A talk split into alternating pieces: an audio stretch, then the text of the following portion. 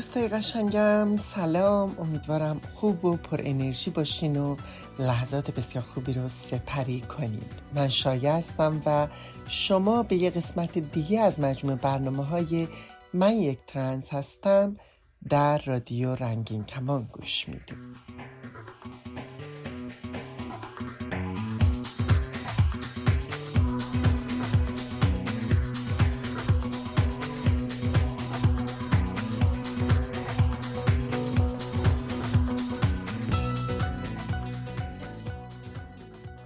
صادقی. خب با سریال مانکن بسیار شناخته شد چهره شناخته شده بود. اما همطور که من همش به خودش میگم میگم که تو محبوبیتت رو خیلی خیلی بیشتر و چند برابر در اتفاقاتی که در جنبش زن زندگی آورد به دست آوردی. محمد جون سلام. سلام. حالت چطور عزیزم؟ من خوبم. شما خوبی؟ مرسی ممنون. متشکرم که اومدی با من همراه شدی. امروز دعوت ما رو قبول کردی. با هم دیگه باشیم و صحبت بکنیم و تو رو داشته باشیم. در برنامه نمی‌دونم حدسم درست هست یا نه ولی فکر می‌کنم بعد از اون لایو جنجالی که موقع حمله نیروهای امنیتی به خونتون گذاشته بودی من دیگه ندیدم تو لایوی بیای در این اینستاگرام. این اولین لایو بعد اون لایو نه نه. نه یه لایو اجباری داشتم. یه لایو اجباری آره یه لایو اجباری ده. البته اجباری ن... اجباری لایو اجباری نبود. به من گفته بودن که دو سه روز وقت داری تا در واقع دادگاه یعنی روز دادگاه هم چند روز قبلش من رفته بودم ببینم که اصلا قاضی کیه و اینا. گفت حالا دو سه روز وقت داری برو یه ذره الان که نمی‌دونم رژیم قاسب صهیونیستی داره فلان می‌کنه و بیسار می‌کنه چرا هنرمندا ساکتن و اینا؟ برو فعلا یه ذره حمایت کن یه ذره فلان کن از این کارا انجام بده. برو همون جایی که شیطنت کردی ابراز پشیمانی کن و فلان. بعد منم تا اومدم خونه آره. سر یه لایوی گذاشتم و و البته هم که چیز عجیبی نبود واقعا اون لایو. و خیلی استرسا بود برای همه و همه هم متوجه این قضیه بودن که اینا همش از روی اجبار. و اینا می‌تونه باشه. دقیقا همینطوره. خیلی خوشحالیم که امروز تو رو داریم بدون اجبار و به میل خودت. همینطوره محمد جان. قبل اینکه تو بیای من داشتم یه کوچولو حرف می‌زدم در مورد اینکه گفتم من به محمد میگم که شاید تو به عنوان یک هنرپیشه با سریال ها و کارهایی که کردی شناخته شدی و معروف شدی. اما اون چه که باعث محبوبیتش تو در همین اواخر شد اون ایستادگی و اون شجاعت و جسارت و همراه شدن با مردم بود که خب خودت رو بخشی از مردم می‌دونی و مطالبات مردم مطالبات تو هم هست.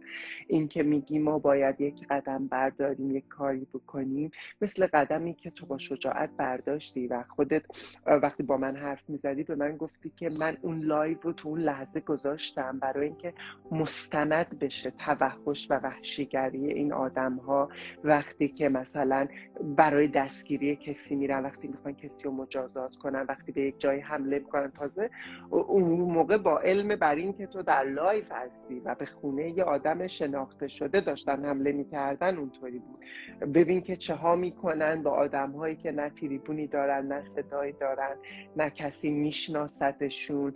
و به اونها چقدر ظلم می‌کنن و خشونت می‌کنن وقتی که حالا باب میلشون نیست عقاید اون آدما فرق می‌کنه دینشون فرق می‌کنه گرایش جنسیشون فرق می‌کنه و با اونها چطور رفتار می‌کنن. اما می‌خوام حالا یکم از تلخی ها تو زندگی همه ایرانی ها همه ماها وجود داره. بخشی متاسفانه تبدیل به روزمره شده. ما هر روز خبر بد میشنویم هر روز اتفاق بد. اما می‌خوام از تو بپرسم این سربند قشنگی که بستی چیه؟ جریانش چیه؟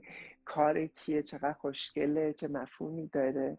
می‌دونم که چیز باید جزو چیزهای ایرانی باشه آره آره. سنتی. آره آره. این سربند و در واقع این کار از دو تا آرتیست مختلف من وقتی که ایران بودم مدام پیگیر کارهای آرتیستایی بودم که کار دستی درست می‌کردن در حتی دست فروش ها حتی کسایی که کارشونو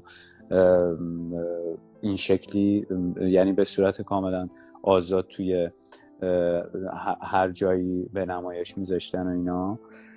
و این سربند من از قشم گرفتم از یک خانم دستفروشی که درستش کرده بود و گذاشته بود و و مدت ها هم بود که نگهش داشته بود و آره و انگار برای من بود. و اینم مینا چی درست کرده؟ اگه پیجش سرچ کنید پیدا می‌کنید. داره آره. بعد اینا اینا برام اینا برام نمادن واقعا ارزشن. به خاطر اینکه وقتی که میری جاهای مختلف دنیا رو احتمالا میچرخی باید یه چیزایی از خودت داشته باشی که حس کنی که مال توه. حس کنی که مال مال فرهنگ توه مال هنر دست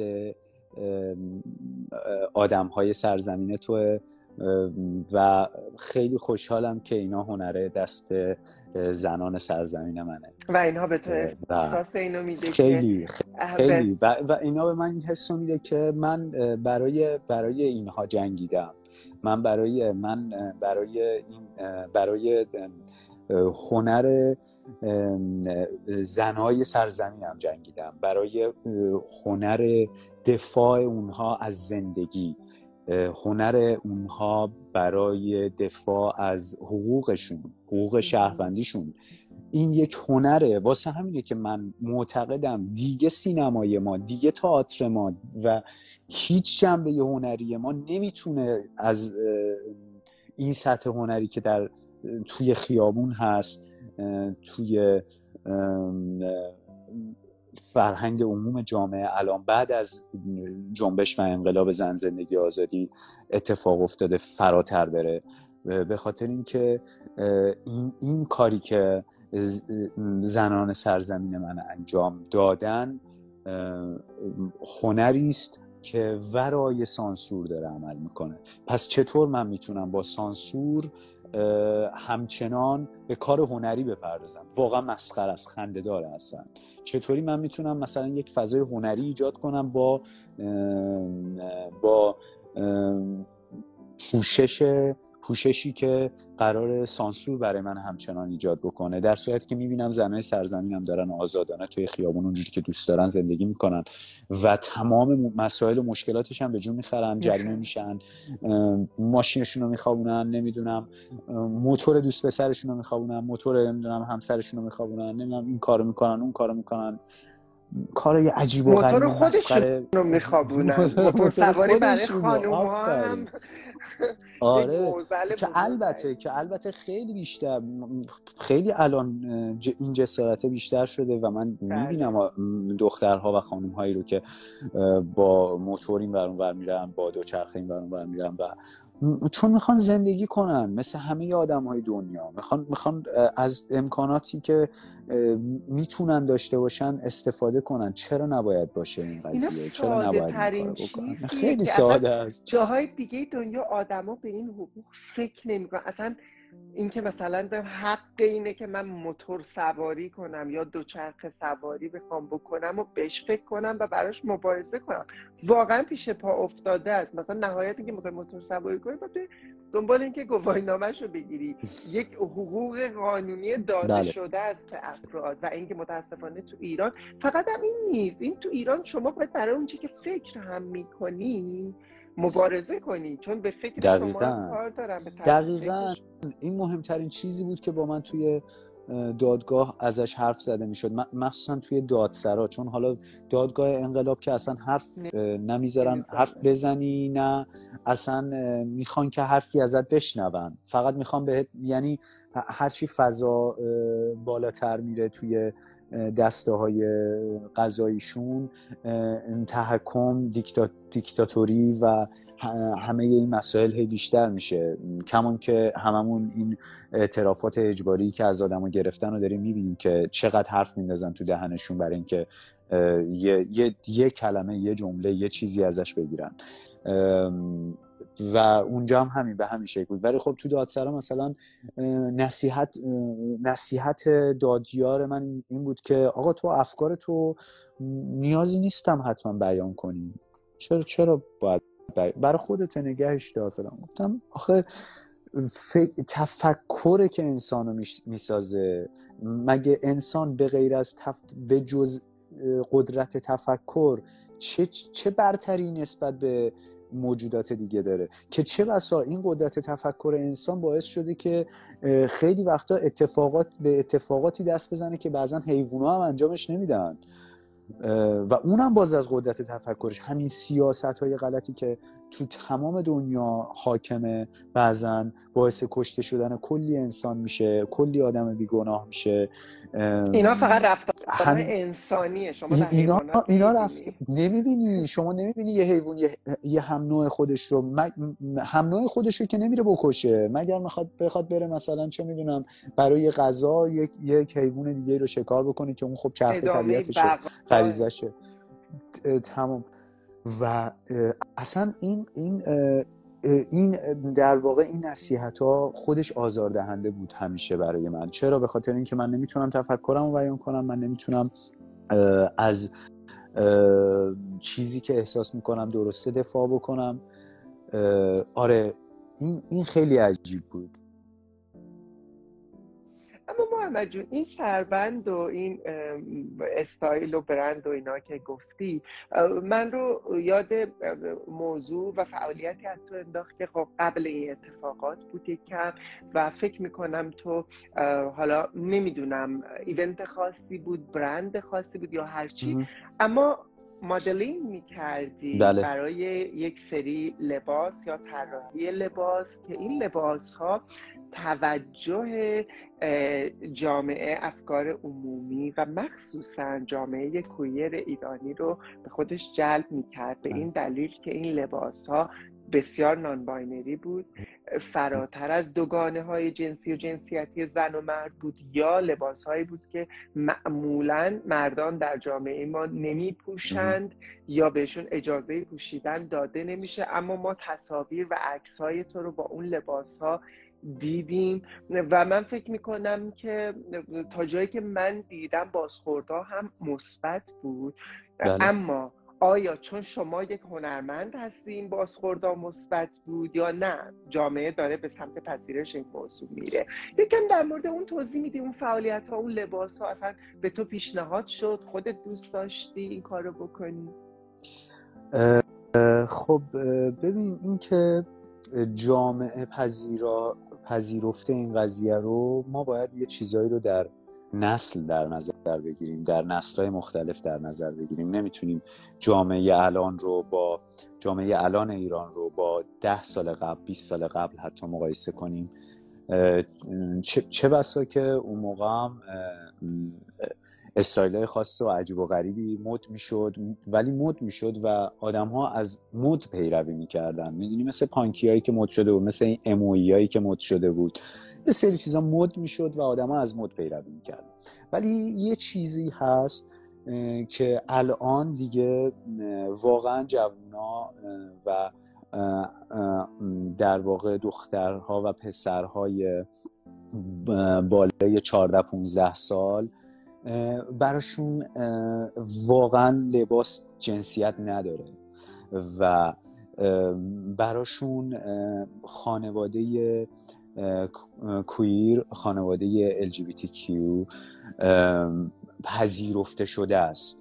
می‌دونی؟ یعنی این رو این رو فهمی یعنی این رو کاملا صادقانه با خودشون فهمیدن و درکش می‌کنن و شما حالا هزاری هم بخوای بیای زور بزنی و بگی که نمی‌دونم خانواده LGBTQ ما نداریم. ما فقط ترنس داریم که اونم اگر طرف ترنسه باید بره عمل جراحی. خب اگه علم پیشرفت نمی‌کرد و الان اصلا عمل جراحیش وجود نداشت چی؟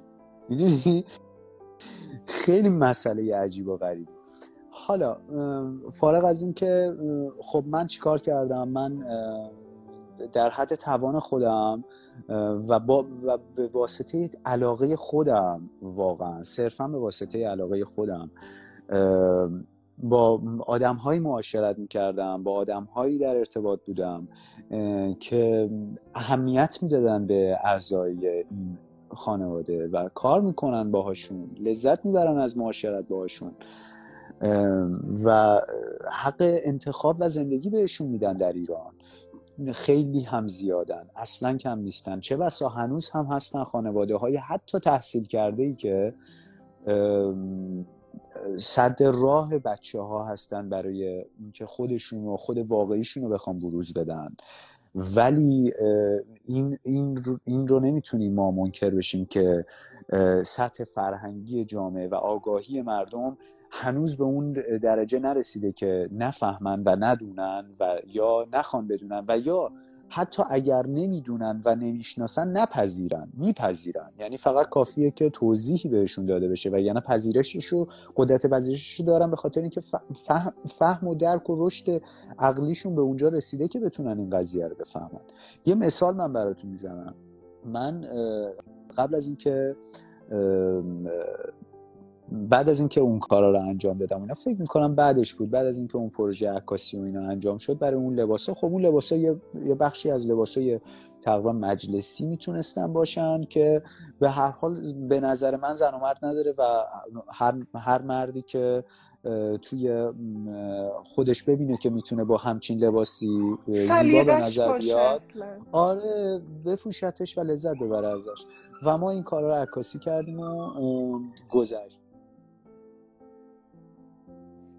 خیلی از افراد کامیونیتی LGBTQ در ایران در طی سالهای حاکمیت جمهوری اسلامی اعدام شدن به دلیل بله. گرایش به همجنس و شاید ما هیچ وقت صدای اونها نه انگوش شمار اسمهایی می‌دونیم که با این عنوان اعدام بله. شدن و به دار آویخته شدن یا خود حاکمیت اصلا از عناوین دیگه برای ادامه این افراد استفاده می‌کنه چون می‌دونه که در مجامع بین المللی بسیار بهش فشار وارد میشه که اگر به دلیل گرایش جنسی یک فرد مستقیما به دار آویخته بشه مجازات حالا جدیدن من با یه قاضی صحبت می‌کردم خیلی جالب بود. می‌گفت ناراحت بود از این قضیه. می‌گفت من مثلا ده سال ده 15 سال البته که یه فاز اصلاح طلبی داشت. می‌گفت من ده 15 ساله که دارم قضاوت می‌کنم. ما خودمونم که اعتقاد داریم به حالا به هر حال به نمی‌دونم اسلام و به خدا و به اون دنیا و آخرت و اینا اعتقاد داریم پیش خودمون فکر می‌کنیم که آقا تا مثلا پنج سال پیش هر کسی که هر رابطه همجنس رو رابطه دوتا همجنس با هم رو ادام می‌کردن. بعدا اومدن تغییرش دادن کردنش به اینکه اگر یک یک مردی مثلا ازدواج کرده ولی رابطه داره با یک نفر دیگه. اون باید ادام شه. اگر اگر ازدواج نکرده ادامش نمی‌کنه. بعد حالا اونایی که ادام کردیم چی میشن؟ اونایی که داره اصلا این قوانین اگر توجه کرده باشی مثلا تو قانون مجازات اسلامی اونقدر نگاه جنسیت زده و مرد سالارانه است که حتی این کلمه کلمه درست نیست کلمه فقهی من به کار می‌برم. مفعول و فائل جرمشون با هم دیگه فرق می‌کنه. یعنی کسی که فائل در اون رابطه جنسی بوده ادام نمیشه. مجازات شلاقه چون هنوز از اون مردانگی خودش در روابط مردانه همجنس تنزل پیدا نکرده. اما اون کسی که مفعول رابطه بوده در هر حالتی اعدام میشه به خاطر اینکه یک مرد در اون position جنسی مثلا قرار نمی‌گیره از نظر اینها.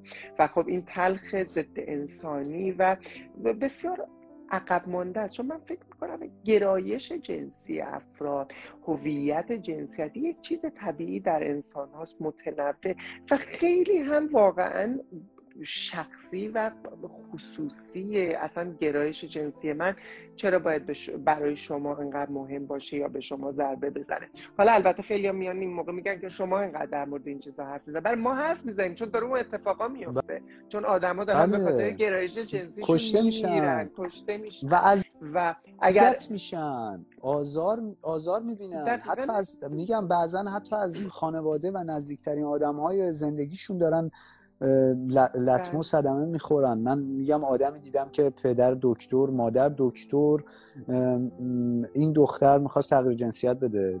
حتی اصلا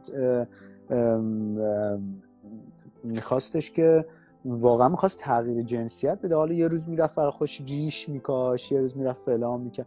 خیلی آدم در واقع مرد, مرد آره. ترنس بوده. آره یه مرد واقعیت و این آره و این آدم مشکل داشت با خانوادهش یعنی نمی‌تونست توی خونه باشون زندگی کنه. مجبور بود بره و یه جای دیگه باشه که اصلا نبیننش. میگم باز با, با اینکه خانواده خانواده تحصیل کرده ای بودن. ولی این یه وقتایی فقر فرهنگی ربطی به تحصیلات ما نداره. شاید اون خانواده اگه برای کسی دیگه این موضوع بود میپذیرفتن آفرین. بچه خودشون دقیقا.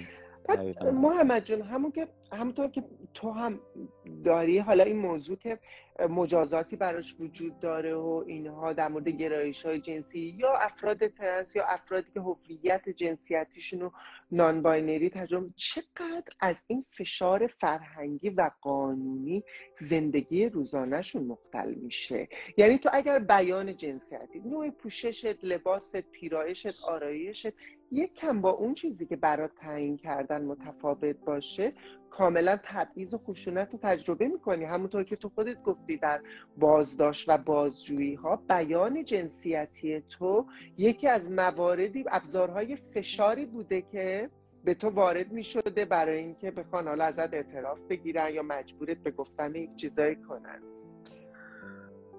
آره دقیقا همینه. به خاطر اینکه به خاطر اینکه متاسفانه آدم هایی که توی این سیستم ها دارن فعالیت می‌کنن سیستم های امنیتی و سیستم های قضایی و اجرایی و اینا واقعا از سطح آگاهی و فرهنگی و اجتماعی بالایی برخوردار نیستن متاسفانه. چون ما شنیدیم حداقل که در جاهای سرزمین های درست حسابی اگر کسی قرار حاکمیتی رو داشته باشه اگر کسی قرار مجری یک سری قوانین باشه یا هر چیز دیگه ای باید از قشر باید از اقشاری از جامعه باشه که سطح فرهنگی بالایی دارن سطح آگاهی درستی دارن. ولی خب اینطوری نیست. و متاسفانه ما هنوز توی کشورمون یه سری شوخی های زشت داریم. خب که این شوخی ها بدن این شوخی ها زشتن. آقا زشته. مثل مثل زمان میگم مثل اون زمانی میمونه که اقوام همدیگه رو مسخره می‌کردن. جوک میفرستادن اسمسی برای همدیگه میخندیدن. فلانی فلان جایی این کارو کرد فلان جایی اون کارو کرد. خب این چقدر بعدا آروم آروم آدما فهمیدن آدمای تحصیل کردن این کارو می‌کردن. یعنی مثلا مهندس دکتر پرستار فلان برای هم اسمس می‌دادن جوک میفرستادن که مثلا اسپانیه فلان نمی‌دونم شمالیه اینجوری اون اون شکلی اون بیسا الان دیگه واقعا ما همچین چیزایی رو نمی‌بینیم. این جوکا رو نمیشنویم. چون دیگه آدما فهمیدن دیگه براشون خندهدار نیست. خب براشون غمگینه ناراحت کننده است. میگه چرا داری به اقلیت به یه اقلیت فرهنگی یا یه در واقع یا اقلیت مذهبی قومی یا هر چیزی توهین داری می‌کنی تو. این جوک نیست خب؟ این توهینه. نباید این کارو بکنی. متاسفانه هنوز کشور ما به اون جایی نرسیده. فرهنگ ما هنوز به اون جایی نرسیده که مردها این شوخی های جنسیتی مزخرف رو از فرهنگشون حذف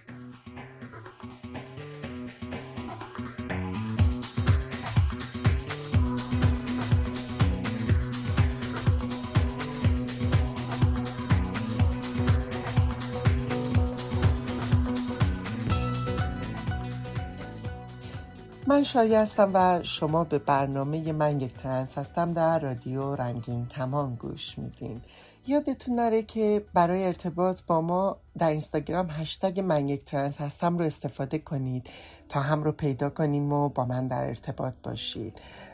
و همینطور می‌تونید به صفحه شخصی من در اینستاگرام هم مراجعه کنید. اما حتما از راه های ارتباطی با رادیو رنگین کمان هم استفاده کنید تا پیاماتون رو توی برنامه های دیگه رادیو هم بشنویم. شناسه ما در تلگرام رادیو رنگین کمان. می‌تونید از طریق واتساپ یا سیگنال با شماره 2044 7725 891 667 هم با ما تماس بگیرید. یا اینکه به پیامگیر تلفنی ما در ایالات متحده تلفن کنید. دو صفر یک 818 649 94 صفر شیش از طریق اسکایپ با شناسه رادیو نقطه رنگین کمان ما, در تماس باشید. یا اینکه صداهای خودتون رو ضبط کنید و برای ما ایمیل کنید به آدرس رادیو رنگین کمان gmail.com می‌تونید به ایمیل شخصی من هم پیام ها و سوالاتتون رو بفرستید. شایا at رادیو رنگین کمان dot هشتگمون هم که حتما یادتونه. ما رنگین کمانی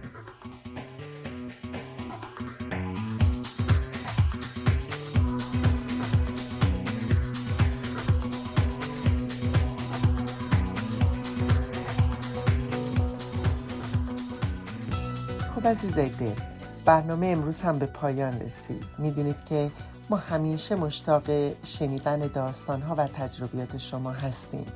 پس راه های ارتباطی با رادیو رنگین کمان رو به خاطر بسپارید و پیاماتون رو برای من بفرستید و تا برنامه بعد که دوباره با هم باشیم مراقب سلامتی خودتون و اطرافیانتون باشین و با امید آزادی لحظه هاتون رو زندگی کنید.